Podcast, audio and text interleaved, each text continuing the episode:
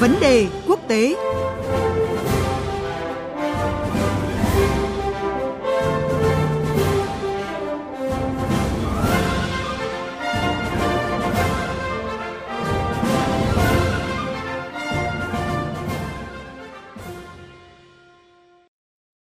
Thưa quý vị và các bạn, Bộ trưởng Quốc phòng Mỹ Lloyd Austin đang có chuyến thăm loạt ba nước Trung Đông gồm Jordani, Israel và Ai Cập. Chuyến công du được xem là nỗ lực mới nhất nhằm chấn an các đồng minh chủ chốt về cam kết của Washington đối với khu vực trong bối cảnh Mỹ thời gian gần đây tập trung nhiều hơn vào Nga và Trung Quốc. Tuy nhiên, nỗ lực của Mỹ đang vấp phải không ít khó khăn khi các đối thủ hàng đầu đang tăng tốc hâm nóng quan hệ với các đồng minh Trung Đông, trong khi những hồ sơ nóng ở khu vực như là hạt nhân Iran hay căng thẳng quan hệ Israel-Palestine thì vẫn đang bế tắc. Biên tập viên Phương Hoa có cuộc trao đổi với phóng viên Phạm Huân, thường trú Đài tiếng nói Việt Nam tại Mỹ và phóng viên Ngọc Thạch, thường trú Đài tiếng nói Việt Nam tại Ai Cập theo dõi khu vực Trung Đông để phân tích về triển vọng chuyến thăm này. Mời quý vị và các bạn cùng nghe. Vâng, xin chào anh Ngọc Thạch và anh Phạm Huân ạ.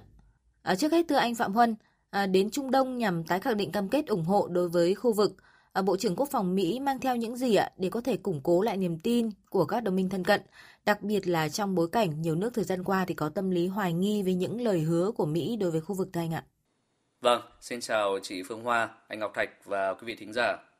Liên quan đến ờ, cam kết của Mỹ đối với Trung Đông thì uh, thứ nhất có thể khẳng định ngay bản thân chuyến thăm của Bộ trưởng Quốc phòng Mỹ Lloyd Austin đến khu vực mang uh, cái tính biểu tượng cao, tiếp nối hàng loạt chuyến thăm của các quan chức Mỹ. Đây là chuyến thăm thứ hai của ông Austin đến Trung Đông kể từ khi đảm nhiệm chức vụ này dưới thời chính quyền Tổng thống Biden. Trong đó thì à, Mỹ cam kết sẽ tiếp tục hỗ trợ quốc phòng, tăng cường và củng cố quan hệ đối tác chiến lược với từng quốc gia trong khu vực. Thứ hai đó là trong chuyến thăm này thì à, Mỹ khẳng định sẽ tiếp tục duy trì và tăng cường hiện diện quân sự để à, hỗ trợ các nước đối phó với các mối đe dọa trong khu vực.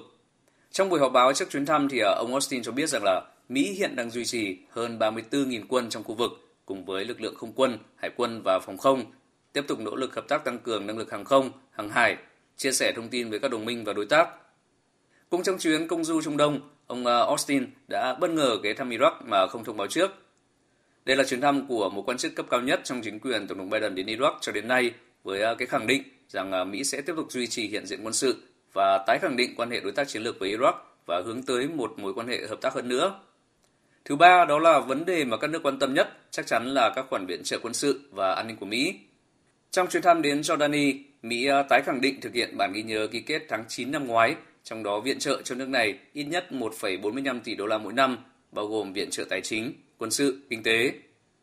Mỹ cũng thông báo kế hoạch bán 12 máy bay chiến đấu tiên tiến F-16 Block 70 cho Jordani theo à, cơ chế ưu đãi dành riêng cho các đồng minh thân cận nhất. Đối với Ai Cập thì à, cho đến thời điểm hiện nay, chính phủ của Tổng thống Sisi đang nỗ lực vận động để Mỹ dỡ bỏ các lệnh đóng băng khoản viện trợ trị giá khoảng 1,3 tỷ đô la mỗi năm. Đối với Israel, Trước các động thái cứng rắn của chính phủ Netanyahu trong à, xung đột với người Palestine, thì à, nhiều quan chức cả chính phủ và Quốc hội Mỹ đang kêu gọi chính quyền Tổng thống Biden có các cái biện pháp quyết liệt, giảm hoặc thậm chí đình chỉ viện trợ để gây sức ép. Có thể thấy rằng là chuyến thăm của ông Austin đến khu vực không chỉ nhằm chấn an các đồng minh chủ chốt bằng à, các cái hành động cụ thể mà còn vận động gây sức ép ủng hộ các chính sách của Mỹ về à, nhiều vấn đề khác, ví dụ như là giảm thiểu căng thẳng Israel-Palestine, ủng hộ Ukraine cải thiện các điều kiện và quản trị nội bộ từng nước. À, vâng, đó là về phía Mỹ. Còn với các đồng minh Trung Đông, thưa anh Ngọc Thạch, à, giữa một đồng minh Mỹ đang nỗ lực tái hâm nóng quan hệ và các đối tác khác nhiều tiềm năng hợp tác như là Trung Quốc hay Nga, à, thì các đồng minh của Mỹ tại khu vực đang lựa chọn cách ứng xử như thế nào thưa anh ạ? Xin chào biên tập viên Phương Hoa, anh Phạm Huân và quý tính giả của Đài Tiếng nói Việt Nam. Đây là một câu hỏi thực sự khó thưa chị Phương Hoa, bởi là đồng minh của Mỹ nhưng chính sách đối ngoại của Israel, Ai Cập và Jordani lại có những cái điểm khác nhau. Trong đó, Israel thì vẫn luôn là đồng minh số 1 của Mỹ ở Trung Đông, trong khi Ai Cập thì vẫn là đồng minh của Mỹ nhưng thực hiện các cái chính sách đối ngoại đa phương, duy trì và củng cố quan hệ kinh tế, chính trị, thương mại song phương với nhiều nước, trong đó có Nga và Trung Quốc. Ông Austin đã đến Jordani, một đồng minh trung thành của Mỹ nhưng đang phải chịu khủng hoảng kinh tế. Nước này cũng có những chính sách riêng nhưng khá trung thành vì an ninh, viện trợ và kinh tế với Mỹ. Trong thời gian qua, thì Nga và Trung Quốc đã tăng cường mở rộng quan hệ với các nước Trung Đông với việc đa dạng hóa kinh tế trong khu vực, hợp tác trong các dự án lớn. Sau đại dịch Covid-19, sau khủng hoảng lương thực, khí đốt thì các nước Trung Đông đã có một số cái điều chỉnh trong chính sách đối ngoại của mình. Đây cũng là lúc mà Nga và Trung Quốc tăng cường quan hệ với các nước Trung Đông và Bắc Phi với ưu tiên chiến lược vô điều kiện của Nga. Liên quan tới xung đột Nga-Ukraine, các nước trong khu vực dường như đều giữ quan điểm cân bằng giữa Nga và Mỹ. Cả Nga và Trung Quốc thì đang được sự quan tâm hơn bởi cách tiếp cận khác so với Mỹ, đó là thúc đẩy hợp tác, giải quyết khủng hoảng và tham gia tái thiết, không phát động xung đột, cùng nhiều hội nghị thượng đỉnh lớn hàng năm thu hút tới gần 50 quốc gia khu vực tham gia. Trung Quốc với chính sách không thuyết trình về quản trị và không yêu cầu gì hơn ngoài các điều kiện thương mại thuần túy với Trung Đông. Đó là chìa khóa cho nước này gia tăng ảnh hưởng ở Trung Đông. Mối quan tâm của Trung Quốc đối với các nhà lãnh đạo trong khu vực cũng rõ ràng hơn Mỹ. Vâng ạ, trong chuyến công du lần này thì ngoài chấn an và tái cam kết ủng hộ, Bộ trưởng Quốc phòng Mỹ dự định thì cũng gửi đi thông điệp cứng rắn đối với Israel hay là Ai Cập trong nhiều vấn đề như là căng thẳng bờ Tây hay vấn đề nhân quyền. Vậy à, thưa anh Ngọc Thạch ạ, dư luận khu vực có lạc quan về kết quả chuyến thăm cũng như là khả năng Mỹ đạt được các mục tiêu của mình hay không ạ? Bộ trưởng Quốc phòng Austin bất ngờ thăm Iraq, một đồng minh của Mỹ ở Trung Đông và là một điểm nóng về bất ổn an ninh hiện nay. Tuy nhiên tôi cho rằng chuyến thăm khó đạt được các cái mục tiêu cụ thể.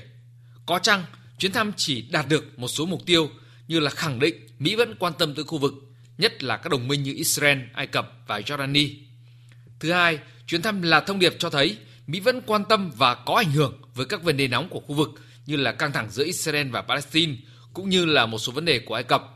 Chuyến thăm vào thời điểm mà chính quyền Israel mới được thành lập chính phủ mới. Vấn đề hạt nhân Iran vẫn còn nóng, kinh tế Ai Cập thì đang gặp nhiều khó khăn. An ninh khu vực thì đang đứng trước nhiều thách thức và nguy cơ. Do đó, chuyến thăm cũng có thể đạt được các mục đích là chấn an các đồng minh của Mỹ rằng Mỹ luôn đứng đằng sau và sẵn sàng hỗ trợ để ổn định. Dư luận cho rằng sau khi đã xem xét vấn đề Palestine thông qua việc tổ chức hội nghị thượng đỉnh ở Jordan,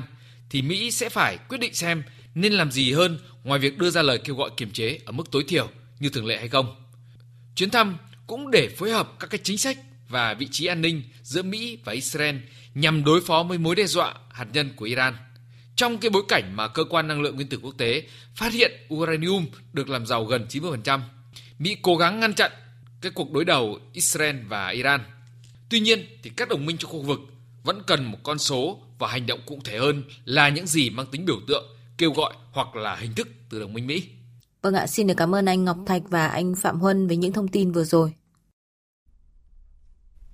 Vâng, thưa quý vị, à, Mỹ từ lâu đóng vai trò quan trọng ở Trung Đông nhưng đã bị chi phối bởi các vấn đề quốc tế khác dưới thời Tổng thống Joe Biden. Có thể kể đến là cuộc xung đột Nga-Ukraine hay là sự trỗi dậy ngày càng tăng của Trung Quốc. Vì thế mà chuyến công du của Bộ trưởng Quốc phòng Mỹ lần này một lần nữa muốn tái khẳng định vị thế của Washington cũng như là giảm bớt tâm lý hoài nghi của các đồng minh Trung Đông trong bối cảnh mới hiện nay. À, theo lịch trình thì hôm nay Bộ trưởng Quốc phòng Mỹ sẽ đến Ai Cập trong hành trình chuyến công du Trung Đông của mình.